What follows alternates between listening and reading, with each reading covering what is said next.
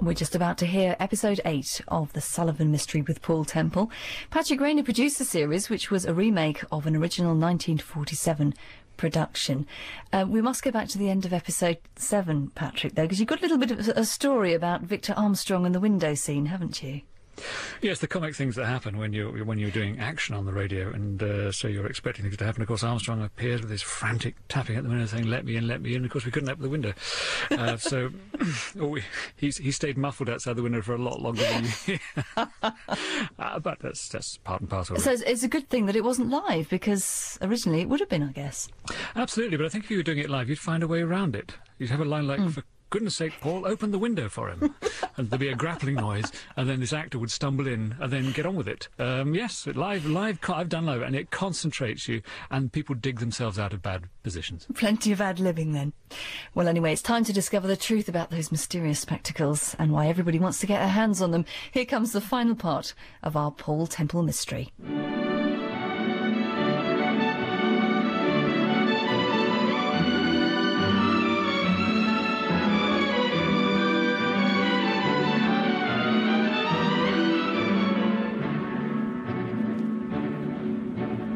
We present Crawford Logan as Paul Temple and Gerda Stevenson as Steve in Paul Temple and the Sullivan Mystery, a serial by Francis Durbridge. The eighth and final episode. Still having a wonderful time.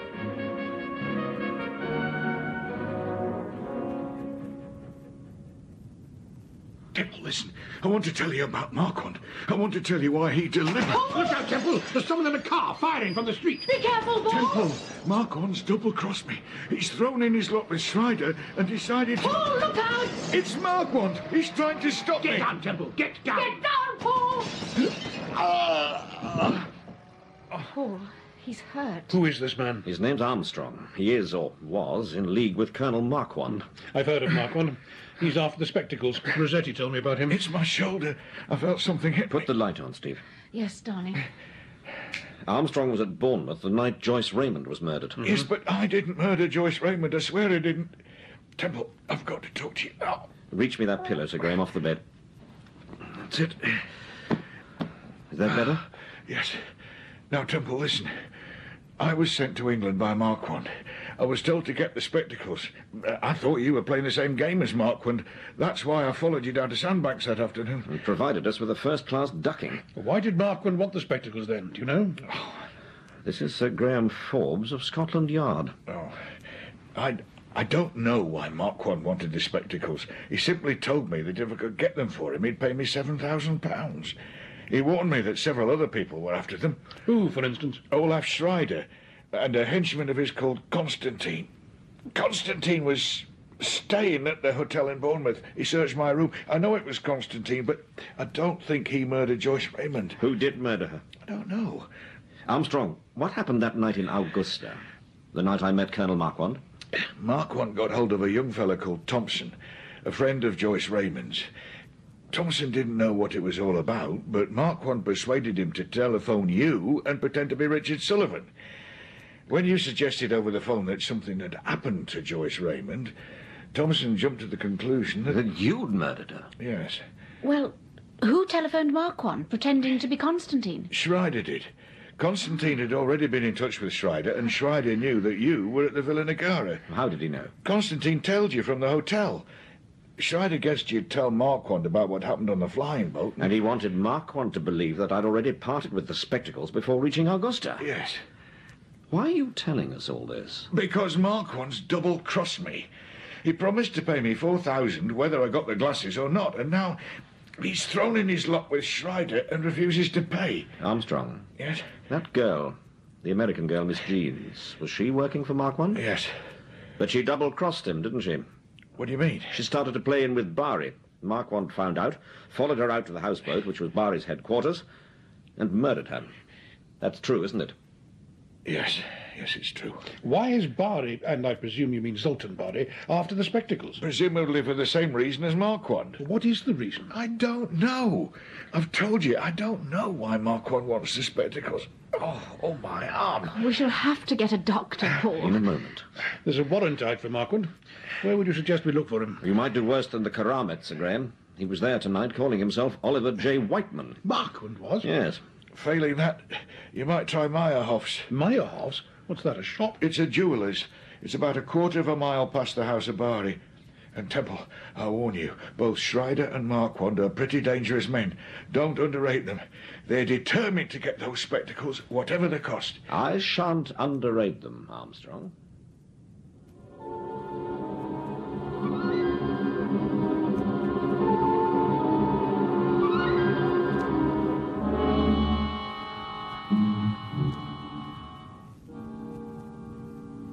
I'm going out now, darling. I shan't be long. Right, I'll meet you here about 12 o'clock. Oh, I should take a coat, Steve. It's much colder today. No, I'll be all right, darling. Mm. Oh, you look tired, Paul. Yes, I feel it. Steve, I had a good talk to Sir Graham last night about this business, and there's something I think you ought to know.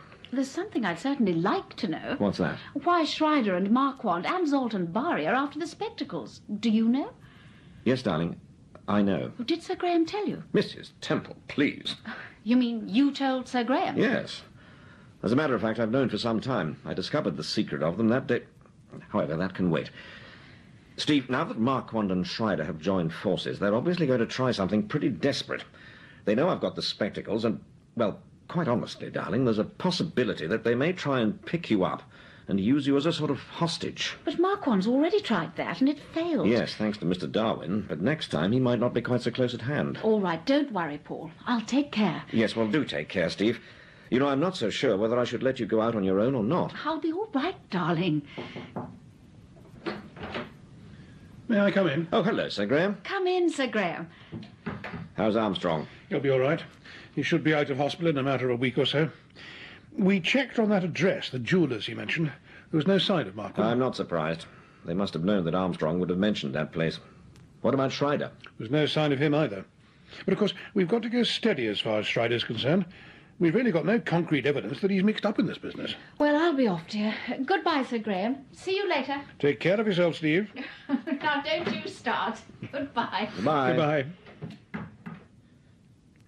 Did you do what I suggested? Yes, I had a word with Hakim. Don't worry, Steve will be watched from the moment she leaves the hotel. Good.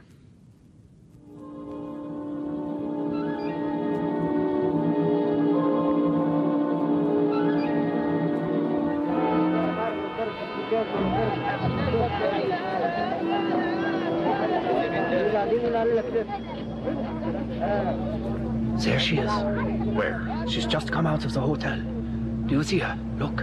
Oh, yeah. Yeah, I see. What shall we do? There's no hurry. Now just take it easy. Relax. It looks to me as if she's making for the marketplace. That's okay.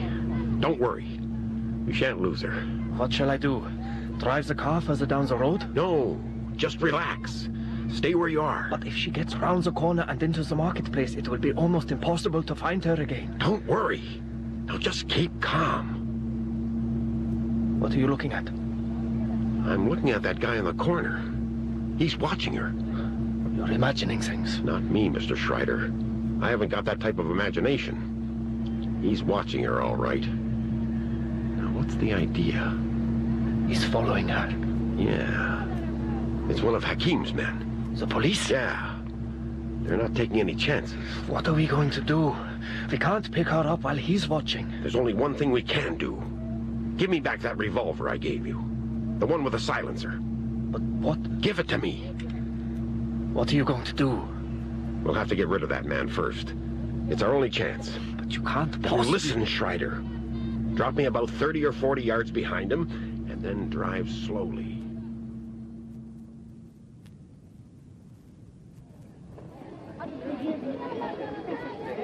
I beg your pardon, sir. Yes? Could you direct me to the Alexandria Hotel? The Alexandria Hotel? You're walking in the wrong direction, my friend. You want to turn round? Get in the car. What are you... You heard what I said. Get in the car. Look here. What are you trying to do? You can't Get in just... that car. What is the meaning of this? Why are you telling me Do Uh, as I to- tell you. Get in the car. I've seen Mrs. Temple. Oh, I understand now. Rev your engine up, Schreider. Rev it up. What are you going to do with that? No. Don't. Don't shoot. Don't. Don't! Okay. Is he dead? Don't worry about him. Where did you see Mrs. Temple? She's in a dress shop, Over on the other side of the square. Are you sure? Yes. I saw her cross over. Okay. Drive over there. Drive into the curb. Keep your mouth shut and your eyes open.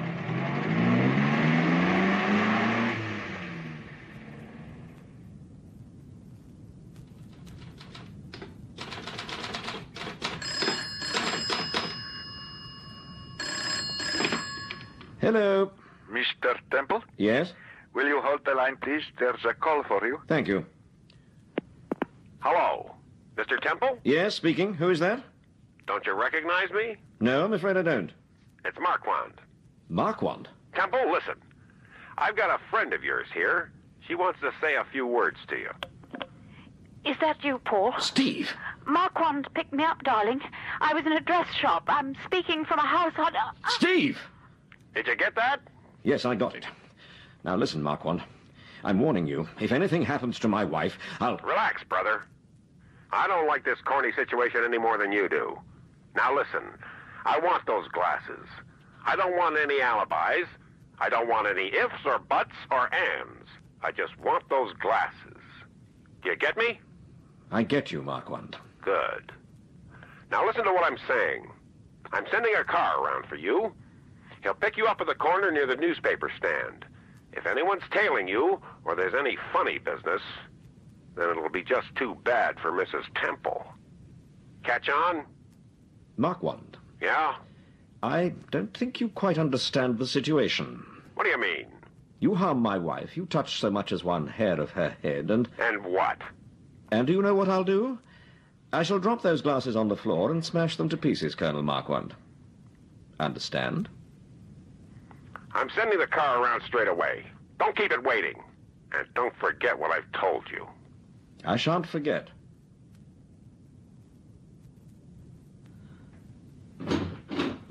Paul. Steve. Steve, darling, are you all right? Stay where you are. Don't move. Were you followed? No. No, I don't think so. What do you mean you don't think so? No, it's all right. I made a check on it. Okay. Go back to the car, Schreider. Turn it around and wait. I shan't be long. All right. Now, my friend, where are the spectacles? Before I hand them over, Colonel Marquand, I should like you. Before you hand them over, Mr. Temple, I should like you to get one thing quite clear. You see this revolver? One could hardly fail to see it. If I have any nonsense from you, I shan't hesitate to use it. Now, give me the spectacles. Have I your assurance that once I hand them over. Stay where you are. Keep on the other side of the stove. Now, I warn you, Temple, if there's any funny business. I merely wanted your assurance that once I've. Once you've handed over the spectacles, you can go back to the hotel.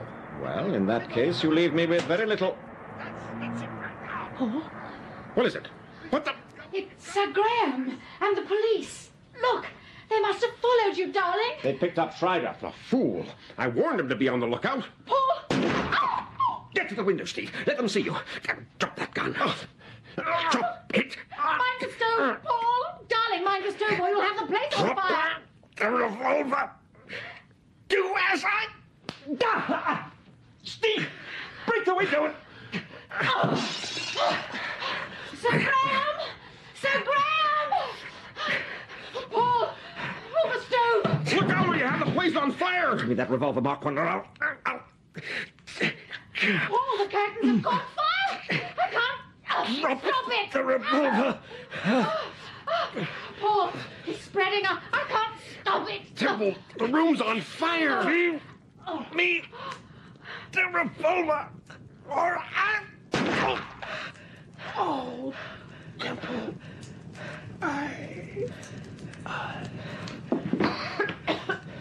Steve. we- We've got to get out of here. it's, it's going to be difficult to, to reach the, the door. Now, take this handkerchief. Now, give me your arm. We've got to make a dash for it. Are you ready? Yes. Yes, I'm ready. Right. Let's go. Temple, are you both all right? Yes. Yes, we're all right, Sir Graham. Oh, we're having a, a wonderful time. Come along, Steve.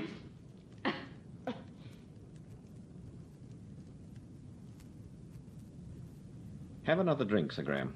No, I don't think I will, Temple. Thanks all the same. Well, are you feeling any better, Steve? I'm feeling fine. But you know, Sir Graham, what I don't understand about this business would fill a library. now, take that night in Bournemouth, for instance. What actually happened that night? Oh, I know Joyce Raymond was murdered, and I Let know me that begin at the beginning, Steve. You remember the Monton robbery?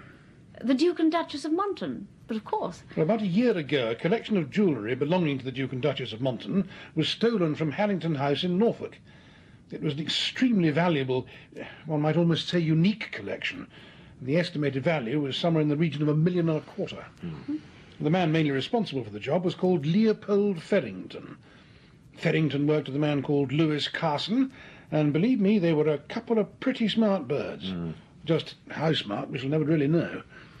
Anyway, to cut a long story short, Ferrington got away with the collection and got as far as Cairo. When he reached Cairo, however, he, he thought the things were getting a little too hot for him, and he decided to bury the collection and make himself scarce. He picked a likely hiding place for the jewellery, made a careful note of its exact whereabouts, and then faded out of the picture. Three months later, Ferrington caught typhoid and died. go on. I think you can carry on from here, Temple. Before he died, Ferrington got friendly with an English girl. As a matter of fact, she nursed him during his illness. When he knew that there was very little chance of his making a recovery, he told her about the robbery and gave her an apparently perfectly ordinary pair of horn rimmed spectacles and asked her to take them to London and to give them to Lewis Carson. And for your information, Steve, the name of the girl that looked after Ferrington, in other words, the girl that received the glasses, was Lydia Raymond.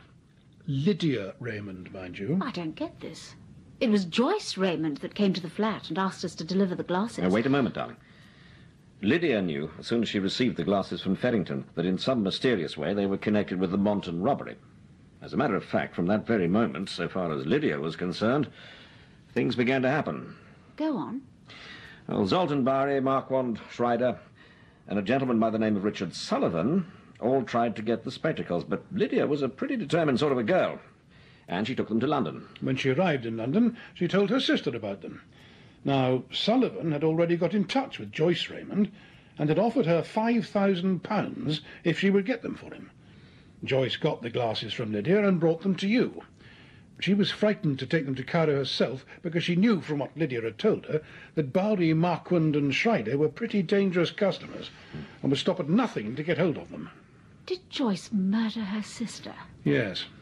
Lydia found out what Joyce was up to and followed her to Half Moon Street. But why did Joyce go down to Bournemouth? Well, for the simple reason that when she got back to her flat, there was a phone message from Sullivan saying he'd just arrived in England and wanted to see her. She went down to Bournemouth and told him exactly what happened.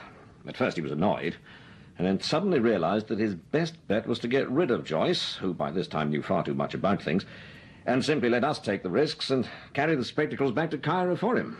Yes, but why did Sullivan want the spectacles? Why did Marquand want them? Why did everyone seem to want them? Don't you know why? Oh, don't be infuriating, Paul. You know I don't. Two days ago, Steve, I took those glasses to an optician's. I told him to make a detailed examination of them and to do something for me. Do you know what that something was? No. I told him to write down the prescription. The prescription? What do you mean? Well, you know that every pair of spectacles is made up to a prescription. Oh, yes, of course. And the number of prescriptions is, well, infinite. There are literally billions of them. When Ferrington hid the Monton collection, he made a chart showing the exact spot in the desert where the collection was buried. He knew that it was risky to keep the chart, so he converted it into a prescription for a pair of spectacles.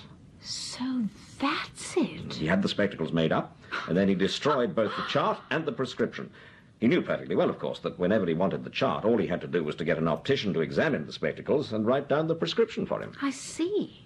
In other words, Sullivan, Bari, Marquand, and Schreider wanted the spectacles in order to get the prescription so that they could find the Monton collection. Exactly. Oh, yes, yes, but there's just one point, darling, that you haven't quite explained. Oh?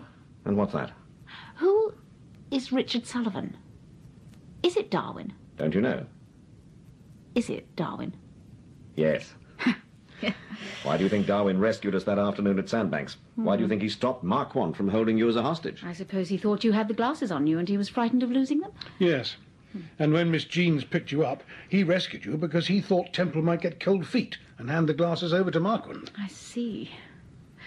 You know, it's funny, Paul, but Well, I've suspected Darwin all along, and yet somehow.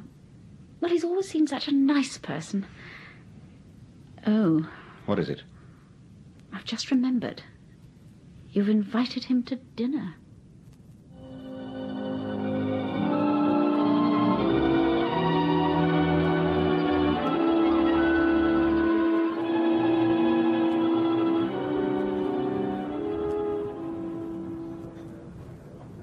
Well, thank you for a most excellent dinner, Temple. Yes, indeed, it's really been most enjoyable. Oh, Won't you have another glass of port, Miss Fraser? No, I don't think so, thank you. Darwin? No, no, thanks, old boy. I've had more than enough. Well, I suppose we'd better be making a move.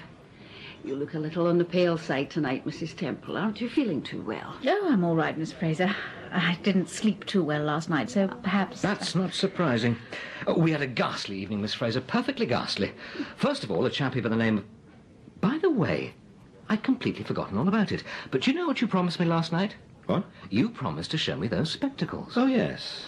Yes, so I did. Spectacles? Uh, Mr. Temple's got rather an unusual pair of spectacles, Miss Fraser. He was offered £10,000 for them.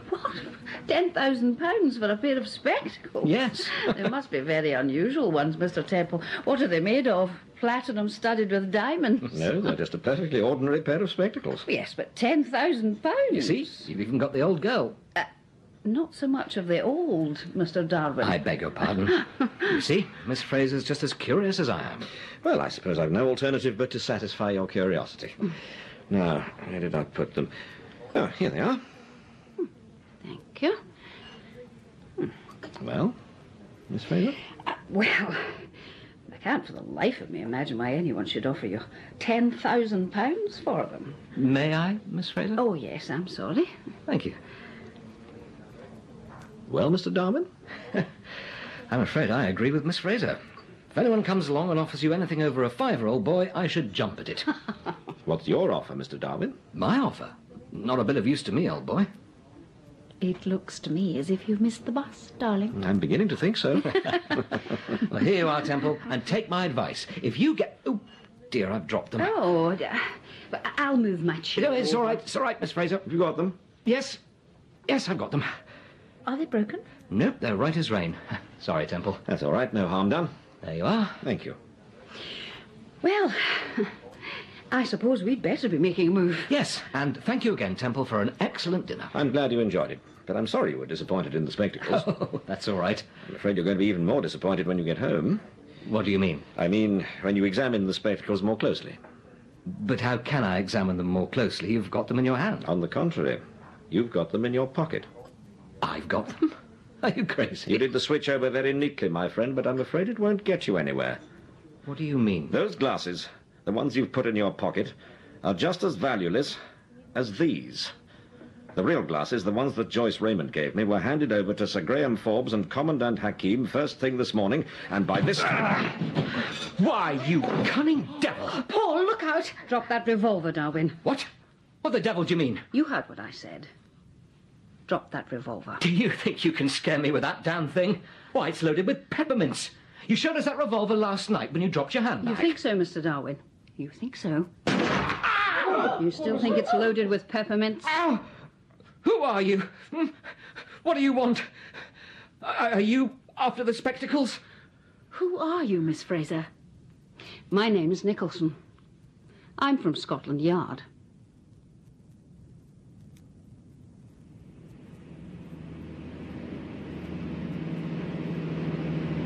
Can I get you anything, sir? Yes, we'd like something to drink.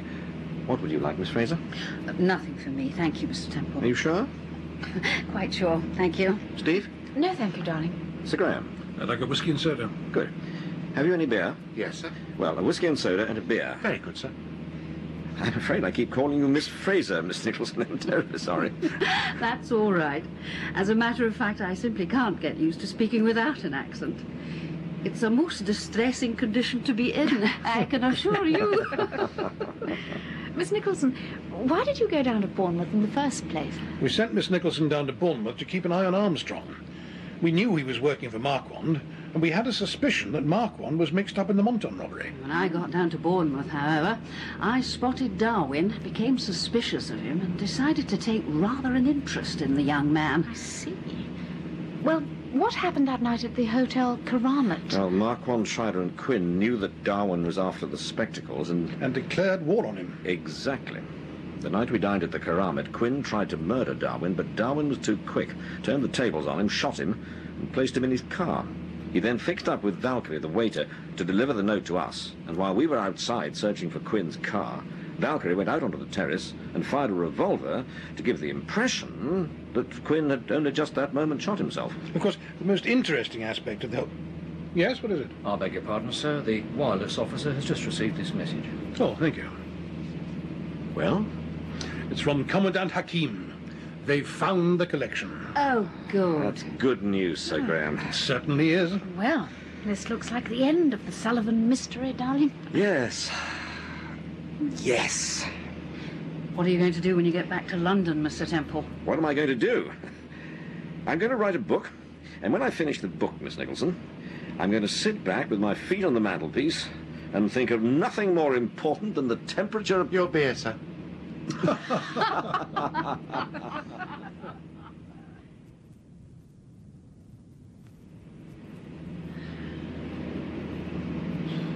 Beg your pardon, sir. Yes, Stuart? The gentleman in C cabin would rather like to have a word with you, sir. Which gentleman? The tall, thin gentleman, sir. You can see him through the door smoking a cigarette. Oh. What's his name? Delaney, sir.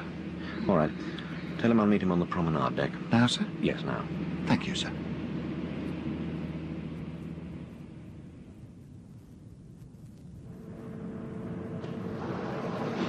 Mr. Temple? Yes. I'm dreadfully sorry to disturb you, sir.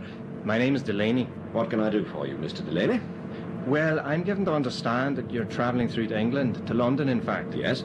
That was originally my own intention, but unfortunately I've been delayed and I've got to stay two or three days in Augusta. Well? I have a book, Mr. Temple, a present for my daughter, my little girl. It's her birthday tomorrow, and, well, I was wondering if you'd be good enough to deliver it for me. You see, if I post it in Augusta, she won't receive it until the end of the week, and Look, there'll be no inconvenience for you, Mr. Temple. I'll send my wife a cable and she'll meet you at Waterloo. What sort of a book is it, Mr. Delaney? It's uh, a copy of Alice in Wonderland.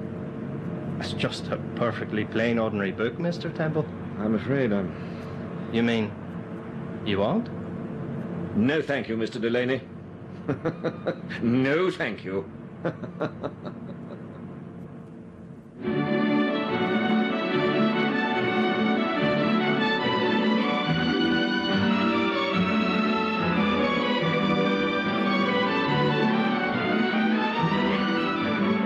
That was the eighth and final episode of the Francis Darbridge serial, Paul Temple and the Sullivan Mystery, with Crawford Logan as Paul Temple and Garda Stevenson as Steve. Others taking part were Richard Greenwood, Eliza Langland, Angus McInnes, Michael Mackenzie, Gareth Thomas, and Nick Underwood. The production was by Patrick Rayner.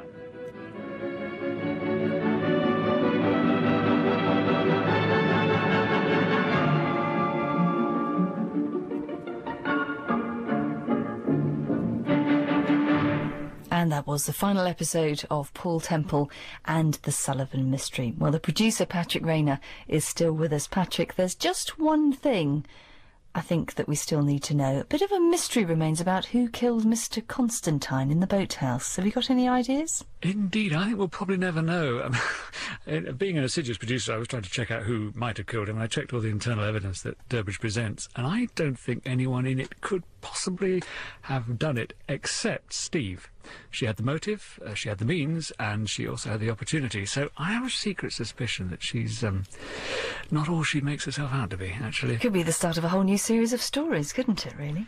And I think it may well be. Sadly, Francis Durbridge is no longer with us. I think he died in 1998. But what do you think he would have made of this production? I hope he would have been pleased. I mean, I know without uh, being too big headed that uh, the family were pleased with it and that they enjoyed it uh, enormously and were very glad it was done, which i- and it's very nice to have uh, his, his name kept on. And uh, I'm just glad we've had the chance, and indeed, I, without getting too pompous about it, the privilege to have had a go at this. Um, it's wonderful thriller writing uh, and uh, hugely entertaining and very innocent in, in its way, although very violent in its way. Strange combination, that.